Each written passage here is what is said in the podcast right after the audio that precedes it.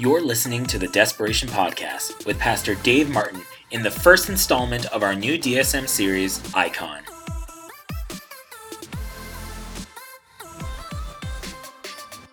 Here's where we're going tonight and for the rest of the month. There was actually two months ago we did this series called The Vow. How many of y'all were here for The Vow? Okay. And, and what we did is one night we talked about idols and we talked about consecrating ourselves and opening up our hearts so that more of God can get into it so that we can experience the greater things of God. And so if you remember that night, we allowed students just to kind of identify the idols that they're sharing in their heart with God. And they wrote them on these post it notes anonymously and put them in these white buckets. And as we went through them, we realized a couple of things. The number one idol in this room and it's not just you guys, it's your generation, it's this culture. And unfortunately, it's not even just this generation, it goes all the way up into old people now. But the number one idol for guys and girls was pornography. The second biggest idol was questions about identity. Does God really like me? I struggle with how He sees me. I don't feel lovable. I don't feel like I'm a good Christian. And these types of identity issues. And so we heard your hearts. And so this month, we're going to be doing the series called Icon because I want to set some stuff straight in the name of Jesus for you. Because if that's the second biggest issue that you're struggling with in your life, and we'll deal with pornography at another time, we want to address this because I believe that if you do not know who you are and you don't know how God sees you, you can never live the life that He created you to live. And so your identity is everything because our culture is so dead set on putting labels on you, and you know this. And some of you are label putter honors. But here's the thing only God has the right to define and identify how He made you, why He made you, why He put you in this time such as this. Your identity is everything. Identities are stolen in our community or our culture because they are of great value. And so when there's identity theft, people take your social security number, your driver's license, your credit card. What happens is is there is worth that is tied to your identity and they will try to hijack your identity for their benefit. Unfortunately, in the spiritual realm, the same thing is taking place in our lives because the enemy is coming in and he's using a boy or a girl or what people say online about you and all different types of things, and they are wanting to hijack your identity for their benefit. And they will say, This is who you are, so they can manipulate you into doing what it is that they want you to do. But when you serve a higher power, when you serve God, when you understand who your father is, and when your father looks at you and he says, I know who you are, don't you ever forget this. You don't have to be held hostage to people's opinions and ideas and labels of you anymore. With that said, you're an icon. Look to your neighbor and say, dude, you're an icon. Yeah. Feel like I'm in California, SoCal. You see, tonight, what I'm gonna do is I'm simply going to tell you how God sees you. I'm not going to tell you how I see you. I'm not going to tell you how I think God sees you. I'm literally taking His words and I'm going to give them to you tonight. Is that cool? Can I do that? Father, have your way. So, according to Scripture, according to God's word, this is how this whole thing started. When God designed human beings, He made us in His own image to look, to love, to reflect Him like a mirror image of God. That's how we started out. That's what He designed us to do, is to be a mirror reflection, these icons of God. There's a conversation that Jesus, the Holy Spirit, and God the Father are having before the earth was even formed. And they're having this conversation, and we get a peek into this conversation as it's taking place. In Genesis, it says, Then God said, Let us make man in whose image? Our image according to our likeness. He didn't say that about dogs. He didn't say that about camels. He didn't say that about any other animal on the planet. We are not animals, we are made in the image of God. And we are the only species that reflects and bears the image of God. And if Satan hates God, Every time he looks at you, it turns his stomach because it reminds him of the very one that he rebelled against. So, why wouldn't he want to destroy something that is made in the image and likeness of God? Okay, this is why your identity is so important. We're made to reflect the image of God. But see, God didn't just make us to look like him. And that would have been amazing enough to know that we're image bearers of God.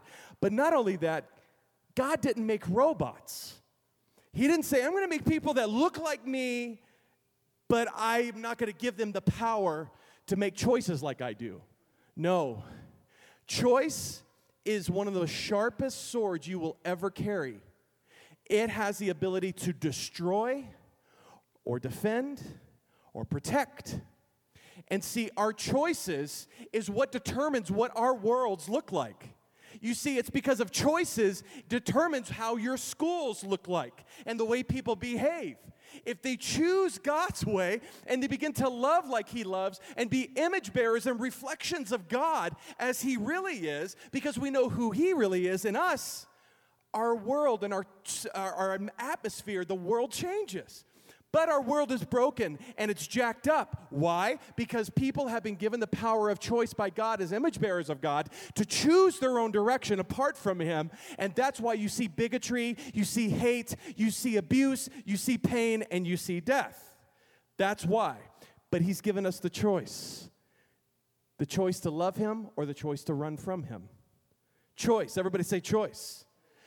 According to Isaiah, because our early fathers, Adam and Eve, our early fathers and mothers, Adam and Eve, because they wanted to see if God was cheating them out of something, they thought, maybe we should take a different path from him because maybe he's holding out on me. You see, there's something within us, we want to be independent. We don't want anybody calling the shots. And truthfully, as a son of God, I still struggle with that, don't you? Like sometimes you want something, you know God says no, but we do it anyway because uh, there's this nature at war within us that wants to take its own path. But the problem, according to Isaiah, describes it like this All of us, like sheep, have strayed away. We have all left God's paths to what? Follow our own path. And because of this, God's original design was broken as a result. And so because of that Romans 5:12 explains because we want to be our own path takers when Adam sinned, sin entered into the world. Adam's sin brought death. And so death spread to everyone, for all of us now are like Adam, and we're all sinners. We all want to take our own path. And so, all of a sudden, as image bearers of God over time, if we don't recognize what we are actually becoming, what happens is this we begin to look less and less like God and we become more and more look like the world pain, destruction, manipulation, pursuit of wealth, pursuit of status. We start trying to, because we have to know who we are. There's not one person on the planet that is not wanting to figure out what they're about and who they really are. And so they're trying to find these other paths to discover their true identity so they understand why they're on this planet because this world makes no sense if you don't know why you're here and what you're supposed to do. This is why when we look around our world, we don't see icons, reflections of God. We see hate, bigotry, and selfishness. So when you look in the mirror yourself, if you hold a mirror up to your heart, what do you see? Honestly, bless you. What do you see? Do you see something beautiful? Or do you see something that you go, that's wrong, that's wrong, I don't like that, that part's ugly, that part's too this, that part's too. Is that what you see? Have you ever wondered, though, as I was writing this sermon, have you ever wondered what Jesus saw when he looked in, at his own reflection? Did you ever think about that? You see, from the outside, this is how people view Jesus. Check this out. It's explained in Isaiah 53 this way it says, Jesus grew up before God, a scrawny seedling. This is scripture, guys. Isn't that crazy? So, when Jesus was growing up, for those of you who find it difficult to live a, lift a five pound weight, Jesus says, Hey, welcome to the club.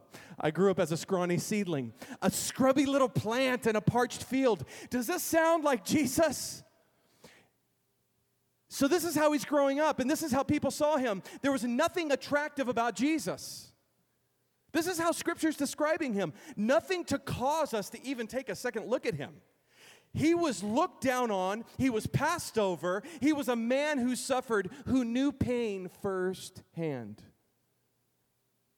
This is Jesus, your Savior. He knows what it like, he knows what it's like to be dismissed.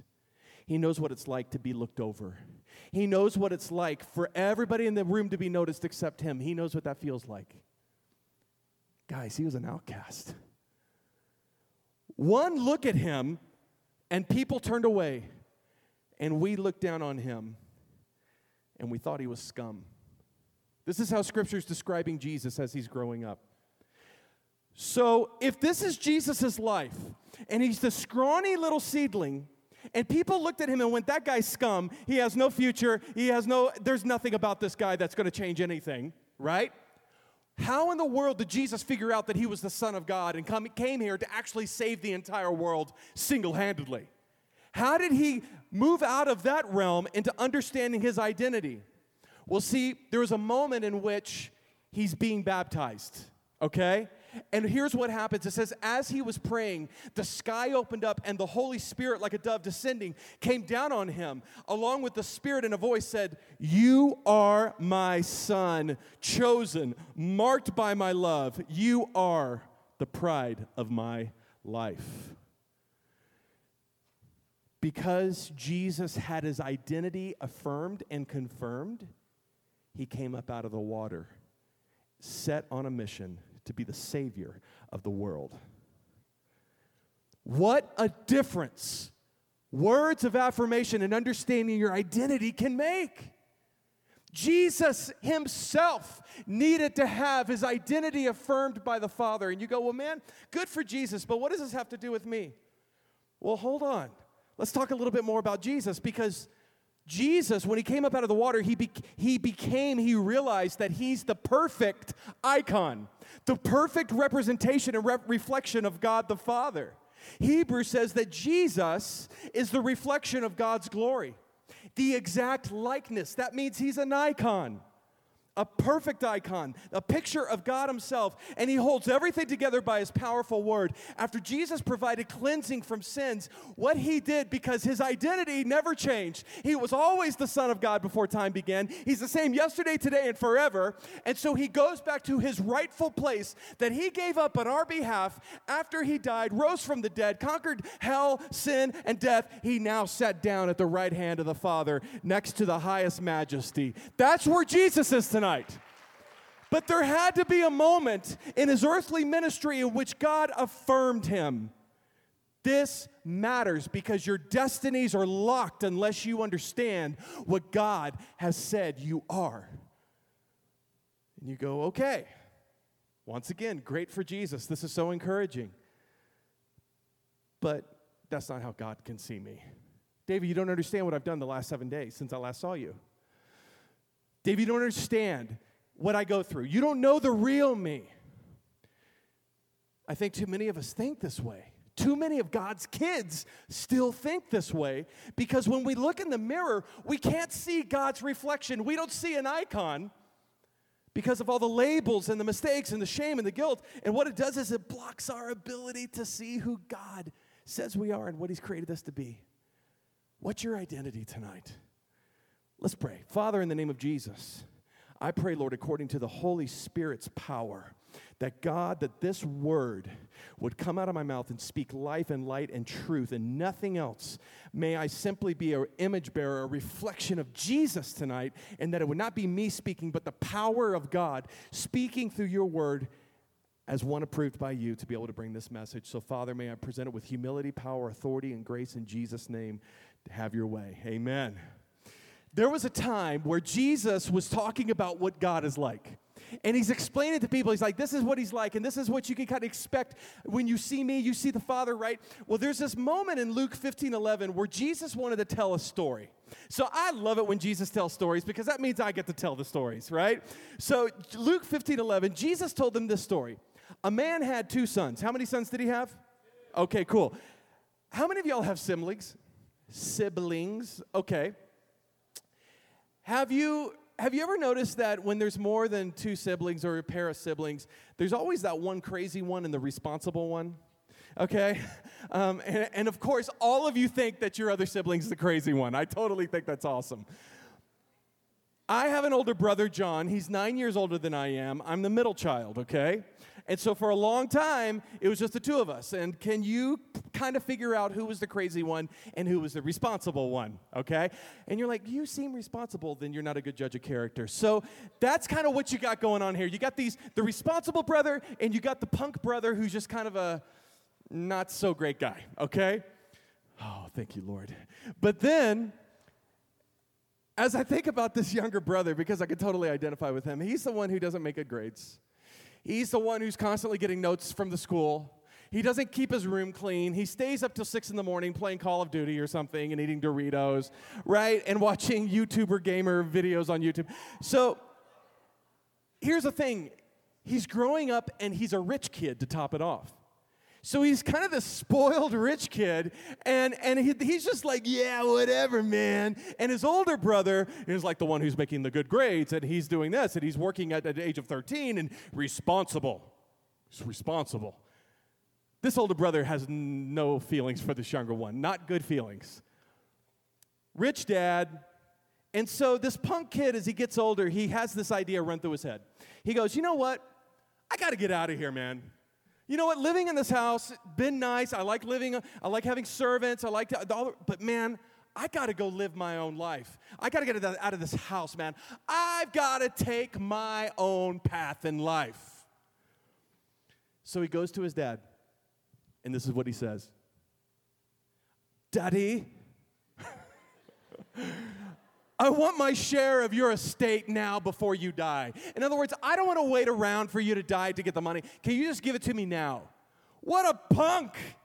So his father agrees to divide his wealth between his sons. He's saying, Dad, listen, I only want what you have. I don't want you, though. Dad, I want to live my own life by my own rules, my own way. I want to take my own path. You see in Isaiah 53, man, all of us like sheep have strayed away. We have left God's paths to follow our own. There's this thing in all of us that goes, man, I want to live my own life. I want to go my own path. I don't want God telling me the choices to make, but I do want Him to save me from hell. And when things go sideways in my life or someone gets sick, I really want Him to come through for me. But I do not want God telling me how to live my life. I want him to bless me and I need him to fix my messes, but I don't want him telling me how to live at all. So, baby brother gets what he wants, though. Guys, his father's rich and he gets half of his father's riches and he puts it in a big bag and then he sets out on his own path. Guys, for the first time in his life, he's not under these rules anymore. He gets to carve his own path, he gets to discover his real identity without having Pop tell him how to live his life. Freedom! 13, a few days later, this younger son packed up all of his belongings and moved to a distant land. So he didn't just move up the block and start his life. He no, he's really wanting to do this first class. He like gets on a plane and he goes really, really far away. It's made out of granite or something. He's convinced that he's about to experience freedom. Oh, for the first time. And I've got all this money. I don't need him. I'm making my own path. But Jesus says, here's what he did though. He goes to this distant land and he wasted all of his money on wild living. So he has bought into this idea that culture is saying to you,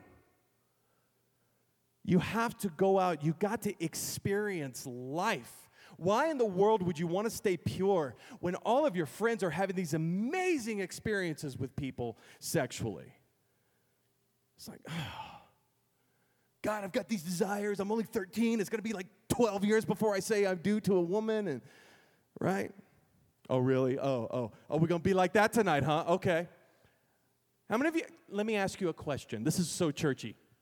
How many of y'all have struggles? See, see what I'm saying? Here's the thing though, whatever he's gone down to pursue that the world is saying, dude, if you want the best identity, go after these things. He's spending money left and right to buy these things, but it still comes at a much higher cost than he realizes. And you know what he loses in the process? Family. He has no one around him. He's got his buddies, he's got his friends, he's got these chicks and stuff or whatever he's chasing. But the thing is, is money bought those things. His status brought those things into his life, but family's different. Family's blood. For those of you in here who are checking out DSM, I want you to know that my heart for this youth ministry from day one is that you would feel safe in here, that this would feel like family.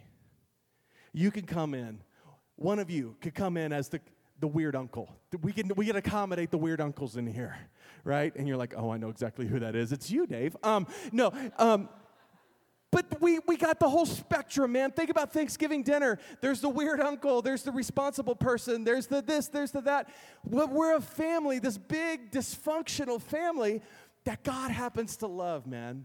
And so if you're checking us out, I'm glad that you're here because that's the type of youth group we want to have. But he doesn't have family. And because of that, no one's there to call him out on his stuff. This is why D groups is so important on Sunday nights, and this is why coming on Wednesday nights is so important because scripture says you need family in your life. And here's why. Don't stop meeting together according to Hebrews 3:25. Don't stop meeting together with other believers, which some of you have gotten into the habit of doing. We'll just let that sit right there for a second. Instead, encourage each other, especially as you see the day drawing near. So back to the story. This kid is spending his inheritance on things that would promise him a new identity, right? So he's got the status, he's got the cars, he's got the sex, he's got the drugs, the parties, the house, the clothes.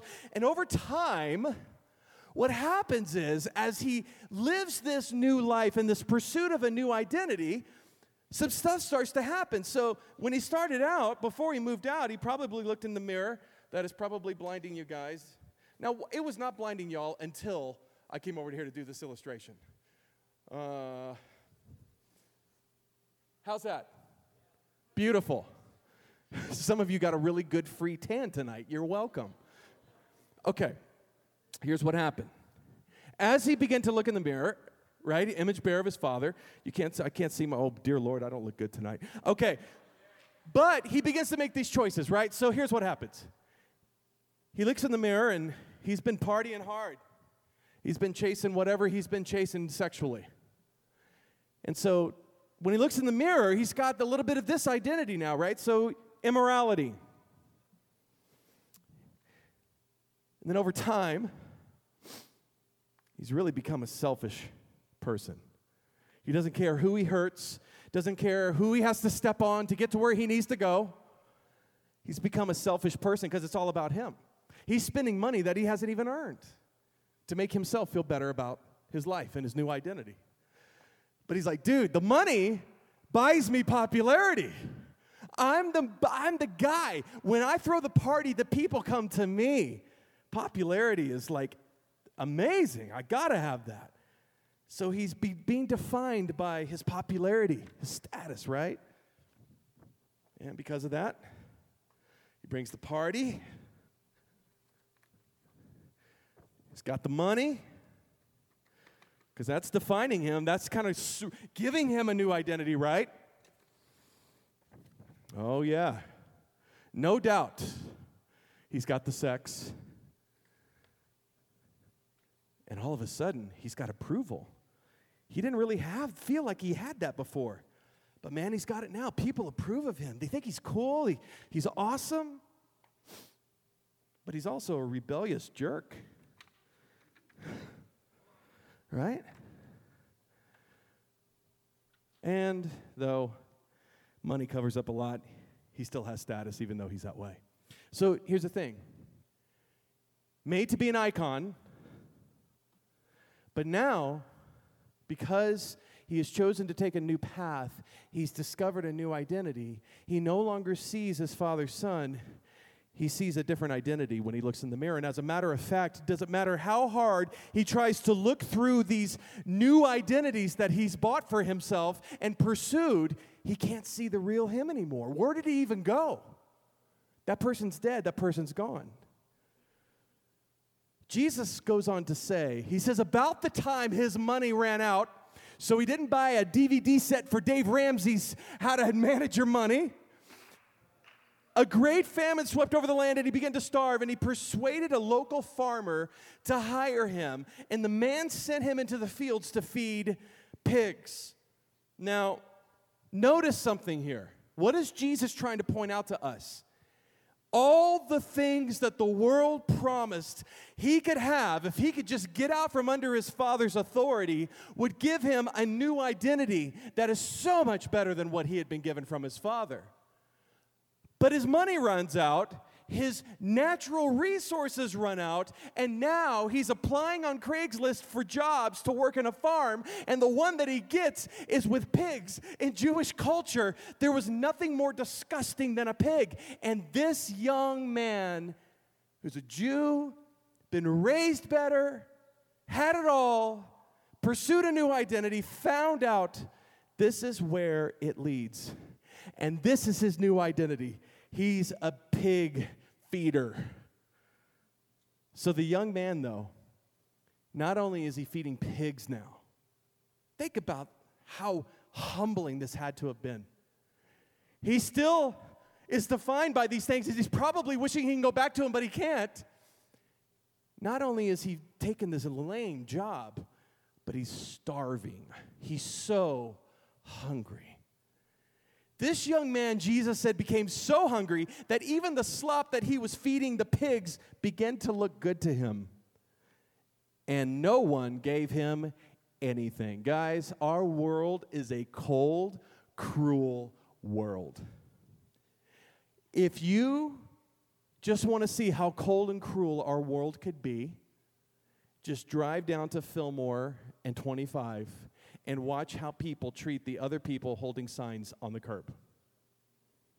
People in nice cars, people who have money, but they don't have the status. They're like, why don't you go get a job? You're not getting any of my money. I work hard for my money. Go out and do make your own, right? You see, the, welcome to the world. Welcome to the how the, the brokenness is entered in because everybody wants to take their own path in their own way.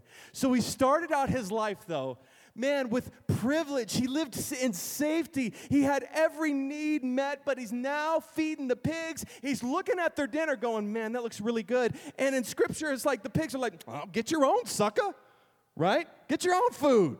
Everybody say, get your own food. Here's what's even crazier. If you research this, people who took care of sheep and pigs, the only people that got these jobs were rapists and pedophiles and murderers. So when they would get out of prison, they'd have to work. This is where they would work. And so now he's working with these types of people. This is who he's associated. This is his new identity. Here's what I like about the little brother, though. He may be dumb, but he's not stupid. Here's what I mean. Here's what happens. He goes, Dude, I'm so tired of living like this. In verse 17, Jesus tells the story and he says, When he finally came to his what? Man, I hope that some of you who are trying to carve your own path come to your senses sooner versus later because you're going to waste a lot of time, man. He came to his senses. And I think for some in here tonight, I think God has made a way for you on the path that you've been on to be able to take an exit, to be able to go back to the path that He has for you. So, this is not a sermon to down you, this is a sermon to liberate you. And so, he says to himself, He says, Listen, he begins to think, he's like, dude, even at home, the hired servants, the slaves have enough food to spare, and yet here I'm dying of hunger. He says, You know, I'm gonna go home to my father and I'm gonna, I'm gonna plead my case. What I'm going to do is this I'm going to say, Father, I've sinned against both heaven and you. I'm no longer worthy to be called your son. And some of you in here, you go, Father, I'm no longer worthy to be called a daughter of yours or a son of yours. He goes, this is, this is going to be my case. This is my speech. Father, I've sinned against you and against heaven. I'm no longer worthy to be called your son. But if you would just simply hire me on and let me work my way back into your house, just let me be a slave in it just a servant. I understand I'm not a good son. I can never expect you to be my father and, and why, why you would want a son like me. But can I just work in your house? So he comes to the realization I want you to consider. For those of you who look in the mirror and all you see is shame, regret, failure, sin, I'm here to tell you that finding your path back to your true identity, to become a real icon again, starts with turning around on the path that you've been on. Okay? All this is, you, this is the, the, word, uh, the word repent means just to simply take an opposite turn and go the opposite direction of where you've been headed. That's what that word means. We've made it so churchy and weird. Repent and die. You know, these, no, no, no. Repent just means turn your life around. You see, the path that you're on goes two ways. So you can turn around tonight. That's what repent means. Acts 3:19 says just repent of your sins, turn to God so that your sins may be wiped away. Then times of refreshment will come from the presence of the Lord and he's going to send you Jesus your appointed Messiah. But our job is to turn around from the areas and the paths that we've been pursuing in rebellion against God because it's clouding our ability to see our identity. When we look in the mirror, you see, the world would call this journey that this young man is taking back the walk of shame. But here's what I'm here to tell you the path back to the Father, DSM, please hear this, isn't the walk of shame. It's the walk of discovering and rediscovering God's purpose that He has for you and the identity that He's given you as icons of God. That's what this walk is. So, little baby brother, man, he's going to try to get a job as a slave. So here's what he does. He returns home to his father, and while he was still a long way off, his father saw him coming, and his father has a choice. You mean to tell me that young man has the guts to show his face here? No. It says he was filled with love and compassion for his son, and he embraced him and he kissed him. Guys, he had been working with pigs. His identity looks like this. And yet his father runs to him and kisses him. And his father now begins to yell, not at his son, but at the slaves. Guess what he says? He said, But his father said to the servants, Jesus said, Quick, bring the finest robe. Everybody say, finest robe. In the house. In other words, go get my robe. I've got the nicest one in the house. Go get the finest one. Grab mine and put it on him. Get a ring on his finger and sandals for his feet. Kill the calf we've been fattening. We got to celebrate with a feast. Jesus goes on to say that this father says, This son of mine was dead, but he's now returned back to life.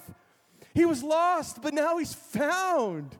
And Jesus finishes the story, this part of the story, by saying this So the party began. This kid didn't deserve that. He deserves to be kicked in the face. Finest robe, party. What's Jesus saying to you in this moment, DSM? Inside of you, regardless of what you see when you look in the mirror, I'm here to tell you that God, could it be for the one student in this room, or maybe all of you, I don't know, but I want every eye on me could tonight be the night where God is looking over the balcony, going, Will you, will you come home today? Will this be the day that my child comes home? Will this be the day that my icon comes back to me? David, tell them I'm not mad at them. Tell them I just want them back home where they belong. They've bought lies, they've been selfish. I get that. We can worry about that in another time. I just want them back with me. You see, Romans 2 4 says it is the kindness of God that leads us to turn around. He's not mad at you tonight. Are you willing to go back home? Have you had enough? Or do you need to get a couple more scars on your heart? Do you need to add some more stuff to block your, your iconic nature, image bearers of God? Do you need to add some more stuff on here before you realize that there's not a mirror big enough for this world to, the world will just fill this freaking thing up for you. And you won't be able to ever see yourself. But you can turn around. You see, Jesus is telling the lost icons in this room tonight the path back to the Father, if you want to take it, is me. I'm the path. And you go, How is that? Well, you see, it says in Scripture in John 14, 16, Jesus says, I am the way. I am the truth and I am the life, and no one can get back to the Father except through me. And Jesus is calling out to you tonight, saying, Listen, if you want to come back home to the Father, here I am. I'll show you how to get there. I am the way to the Father, but you can't find another path to get back to Him. I'm the way. Jesus says, My path is back to the Father through me, but not as a slave or a servant. You guys get to come back as sons and daughters, even though you've lived this way. Isn't that nuts? What's even crazier, guys, as I studied for this sermon, you know what Jesus, the deal he's wanting to make with some of you tonight that want to come back home? He says, I tell you what, I'll give you my status as a son and I'll give it to you. Swap with me. Take your status as a slave. I'll, be the slave in the story. And you go, how? No, no, I don't think that's, no, no, no. Actually, Scripture explains it this way. Christ was truly God in Philippians 2 6. Christ was truly God, but he did not try to remain equal with God. Instead, he gave up his everything and became a, when he became like one of us. Remember how the father said, Hurry up, quick, get the finest robe in the house. It's probably mine. It's in the back closet. Go get that one. Why is that symbolic? Because this is what God does for you. And you go, Oh, that's so nice, David. No, no, no. You actually, when you come back home, you get a robe. And this is what it looks like according to Isaiah. God is saying this tonight through his word.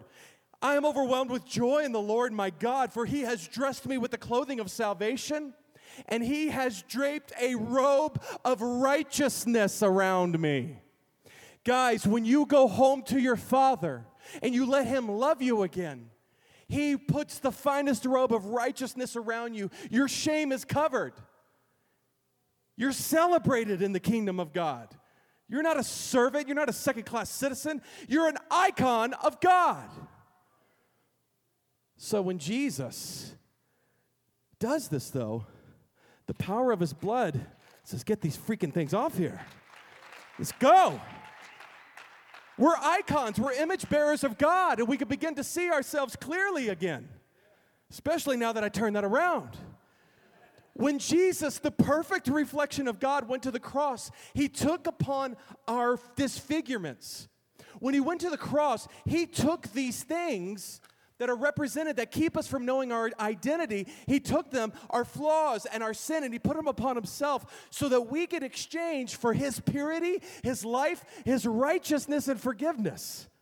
His status and His identity, we also got as sons and daughters, as icons of God. You see, in the moment when Jesus was on the cross, I don't know why more people don't preach on this verse. When He was on the cross, when the sin of the world began to be laid upon him, it wasn't figurative, it was literal, okay? Your sins, my sins, sins of all mankind. The sin began to rest upon Jesus. And guess what happened in that moment? His identity changed. He was no longer a clear icon, reflection of God anymore. He became on the cross, guys, a monster you go, David? Isaiah 52 14 says, Many were horrified at what happened to him.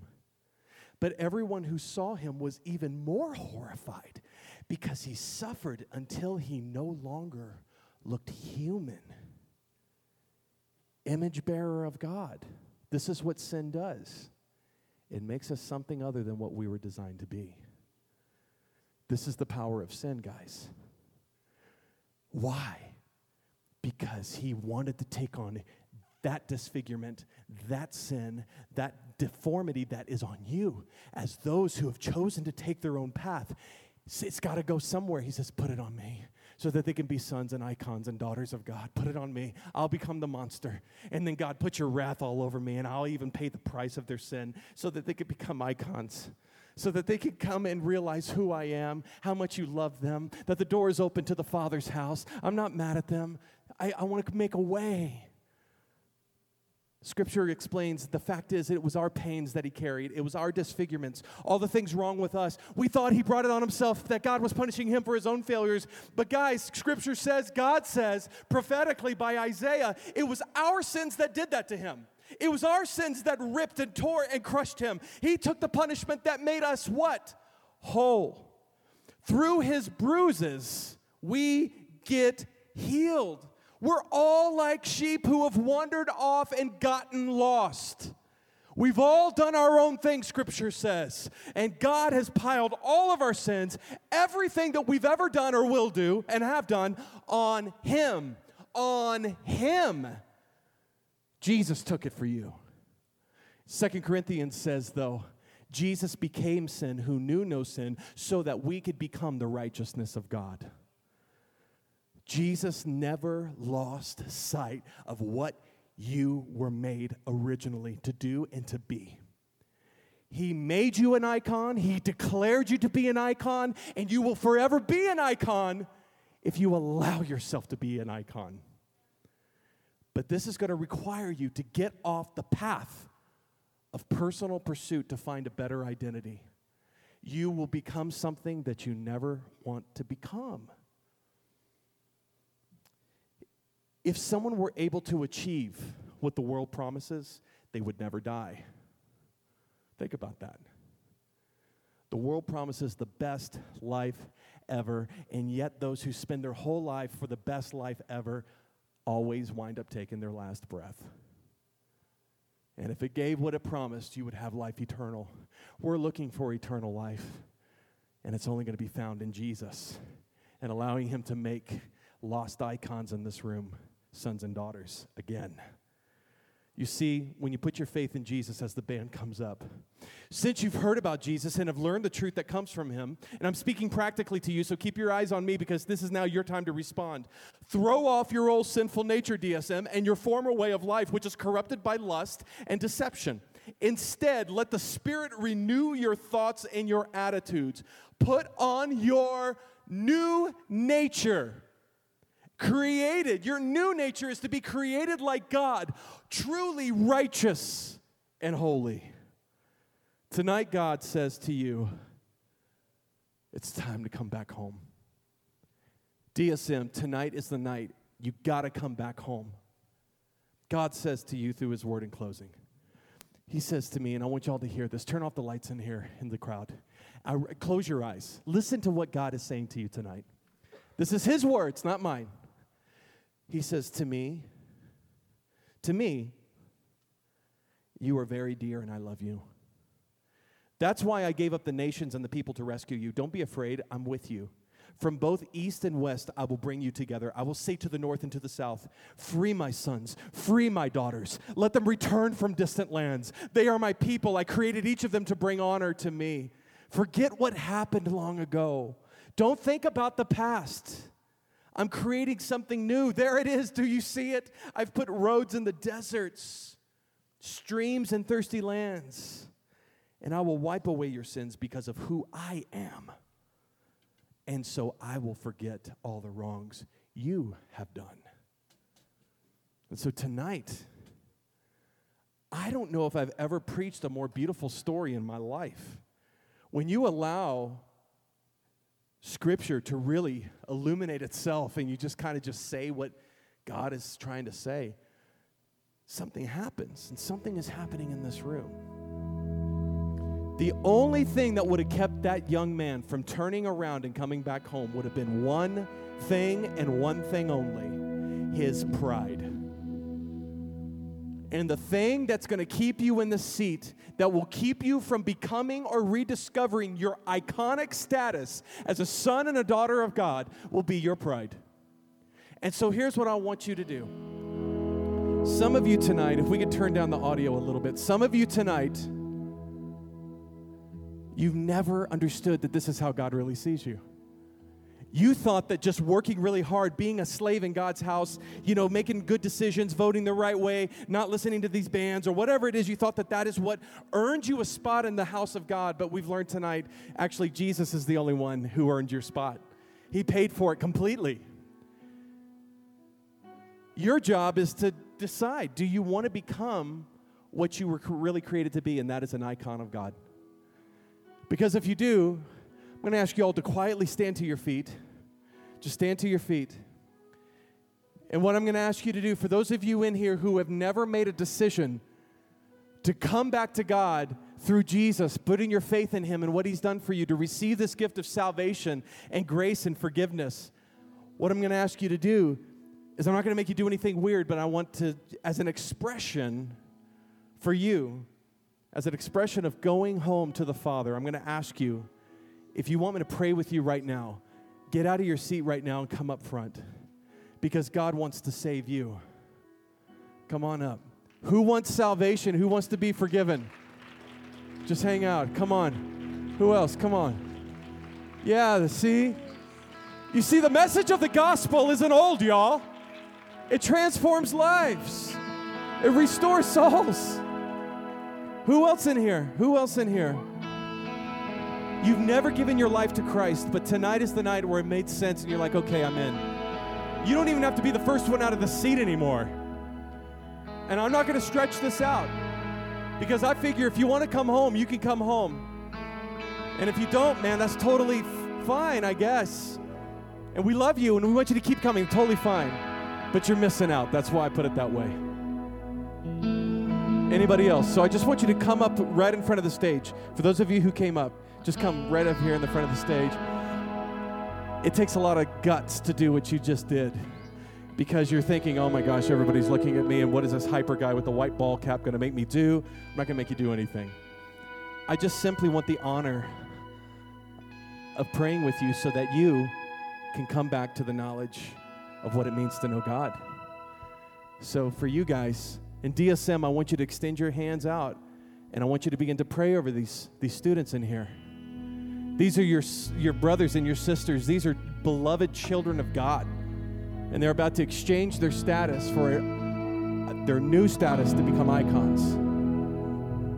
And so, students who came up here, just pray with me. And just this, the prayer doesn't save you, but God is looking at the sincerity of your heart, and He can't wait for you to come home. So let's get this thing going. So pray with me. Dear Jesus, I confess I'm a sinner. I repent. I turn around from my way and I want to go back home. I want to go be with the Father. And I trust you, Jesus, to lead me to the Father. So in this moment, I exchange my shame for your robe of righteousness. I exchange my sin for your forgiveness. I exchange my old identity of sin so that I may become an icon of God. Here's my life. I want to come home. I believe, Jesus, that you died for my sins. I believe that you rose from the dead on the third day. I believe that you're at the right hand of the Father, hearing my prayer and bringing me back home to the Father. Thank you for making me a son. Thank you for making me a daughter. Thank you for giving me a new identity. And I ask for this in faith in Jesus' name.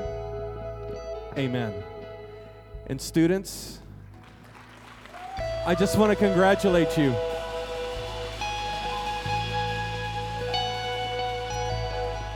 DSM that was a sweet clap. But I really don't think it came in anywhere close. When Jesus said, So let the party begin, I think it needs to sound like more like a party in here instead of a golf game. Can we do better than a golf clap?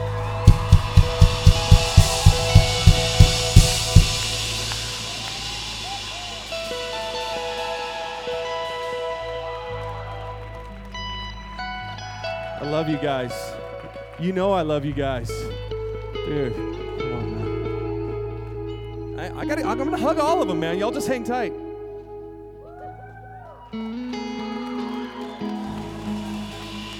And we got a miniature dab to punctuate the night. So here's what I'm going to ask. I wish you could see the tears that I see up here of joy. It's beautiful. So, students, here's the thing some of you, you've lived with the Father. You know what it's like to eat His food. You know what it's like to know Him and be close to Him. But, guys, some of you in here, you have been trying to find the combination to get out of the gate to start your own path. You know it. And so I'm going to hit you guys hard. I'm sweet to them. But for the rest of you in here, y'all are starting, some of y'all are starting to live like knuckleheads and you're starting to compromise. And you're allowing sin and you're allowing things into your life as icons. And you're going, oh no, that looks so much better in my life than what God. Are you kidding? So may the power and the conviction of the Holy Spirit be upon you. I need all my DLA uh, team to come up here. We're just going to do a time of ministry, okay? If you need to be prayed with, if you need to be prayed with, this is our ministry time right now. If you need to come back to God because you know you've been compromised and acting a fool, then this is for you. Tonight is the night that we be real. And tonight is the night we begin to live as icons and sons and daughters of God. Come to the altar. Let's begin to worship.